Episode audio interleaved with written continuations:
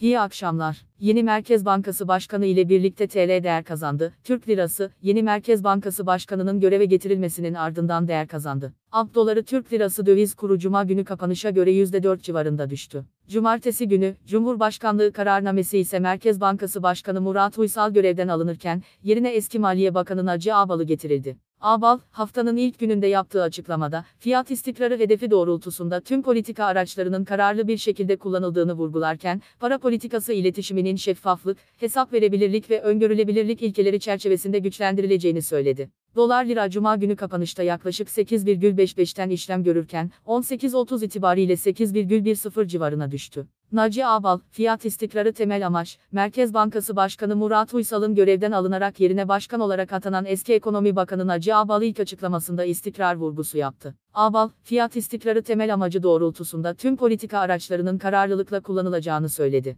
Yazılı bir basın açıklaması yayınlayan Ağbal şunları kaydetti, Türkiye Cumhuriyet Merkez Bankası olarak temel amacımız fiyat istikrarını sağlamak ve sürdürmektir. Fiyat istikrarı temel amacı doğrultusunda tüm politika araçları kararlılıkla kullanılacaktır. Para politikasında, şeffaflık, hesap verebilirlik ve öngörülebilirlik ilkeleri çerçevesinde iletişim güçlendirilecektir. 19 Kasım 2020 tarihli Para Politikası Kurulu toplantısına kadar mevcut durum ve beklentiler gözden geçirilip, gelişmelerde yakından takip edilerek, oluşacak veri ve değerlendirmeler ışığında gerekli politika kararları alınacaktır. Ömer Çelik, istifayı kabul edip etmeme Cumhurbaşkanlığı makamının takdirindedir. AK Parti Sözcüsü Ömer Çelik, Merkez Yürütme Kurulu, MEK, gündemine ilişkin düzenlenen basın toplantısında, Berat Albayrak'ın Hazine ve Maliye Bakanlığından istifasıyla ilgili başından gelen soru üzerine, Cumhurbaşkanlığı hükümet sisteminde göreve getirme, görevden alma. İstifayı kabul edip etmeme Cumhurbaşkanlığı makamının takdirindedir. Sayın Cumhurbaşkanımız kendi takdirini uygun gördüğü şekilde kamuoyuyla paylaşacaktır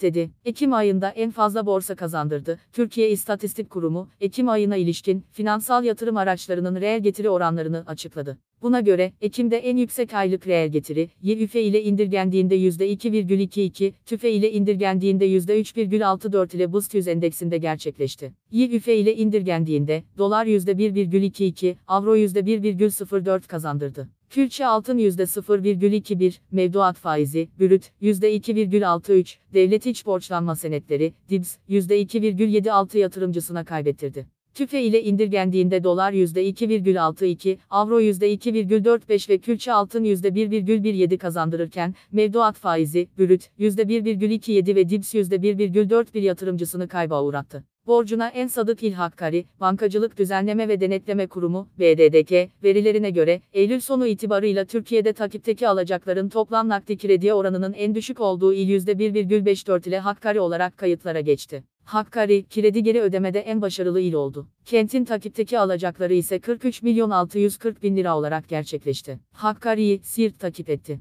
Takipteki alacakların toplam nakdi krediye oranının %1,81 olduğu Siirt'in takipteki alacakları 135 milyon 428 bin lira olarak belirlendi. Siirt'i, %1,84 ile Kırşehir, %1,96 ile Rize ve %1,99 ile Tunceli takip etti. Kredisini geri ödemede en başarısız il ise Kütahya oldu. 787 milyon lira civarında takipte alacağı olan kentin, bu alacaklarının toplam nakdi krediye oranı %7,5 olarak gerçekleşti. Kütahya'yı, %7,08 ile Mardin, %6,44 ile Hatay, %6,39 ile Adana ve %6,23 ile Diyarbakır izledi. 63 milyar 188 milyon lirayla takipteki alacak miktarı en fazla olan İstanbul ise %4,36'lık takipteki alacakların toplam nakdi krediye oranı ile kredi ödemede en başarılı 61. kent olarak belirlendi. İstanbul'da su yazan gündemde, İSKİ'nin 2021 yılı analitik bütçe tasarısı tarife teklifleri yatırım programı kitapçığı İB Meclisi'nin Kasım ayı oturumlarının ilk bileşiminde meclis üyelerine dağıtıldı. 2021 yılının bütçesi ve yeni su tarifesi 11 Kasım 2020 günü gerçekleştirilecek İSKİ Genel Kurulu'nda oya sunularak karara bağlanacak. Bütçe tasarısında yer alan yeni tarife eğer bu haliyle kabul edilirse 1 Ocak 2021 tarihinden itibaren geçerli olmak üzere suya %25 oranında zam yapılması gündemde. Hazırlanan tarifede konutlarda 0-15 metreküpe kadar olan birinci kademe kullanımlarda 4,50 TL olan birim fiyatının 5,63 TL'ye çıkması, 16 metreküp ve üzeri ikinci kademe kullanımlarda 6,76 TL olan birim fiyatının 8,45 TL'ye çıkarılması planlanıyor. Köylerdeki konutlarda 1,13 lira olan su birim fiyatının 1,41 liraya çıkması, köy iş yeri statüsündeki yerlerde 3,02 TL olan rakamın 3,78 TL olması öngörülüyor. İş yerlerinde 12,10 liralık birim fiyatının ise 15,13 liraya yükseltilmesi planlanıyor. Ankara'da mesai saatleriyle ilgili yeni karar, Ankara Valiliği tarafından organize sanayi bölgeleri, küçük sanayi siteleri ve sanayi kuruluşları için 16 Kasım 2020 tarihinden itibaren geçerli olmak üzere mesai saatlerinin 7-16 olarak düzenlenmesine, vardiya saatlerinin de buna göre teselsül ettirilmelerine karar verildi, açıklaması yapıldı. BIST 100 endeksi, günü %3,32 yükselişle 1231,54 puandan kapattı. Saat 18.30 itibarıyla AB doları 8 lira 12 kuruş, avro ise 9 lira 61 kuruştan işlem görüyor. Bugün Google'da en çok arama yapılan ilk 5 başlık şu şekilde. 1 avro, 2 altın fiyatları, 3 son dakika, 4 1 dolar, 5 sabah.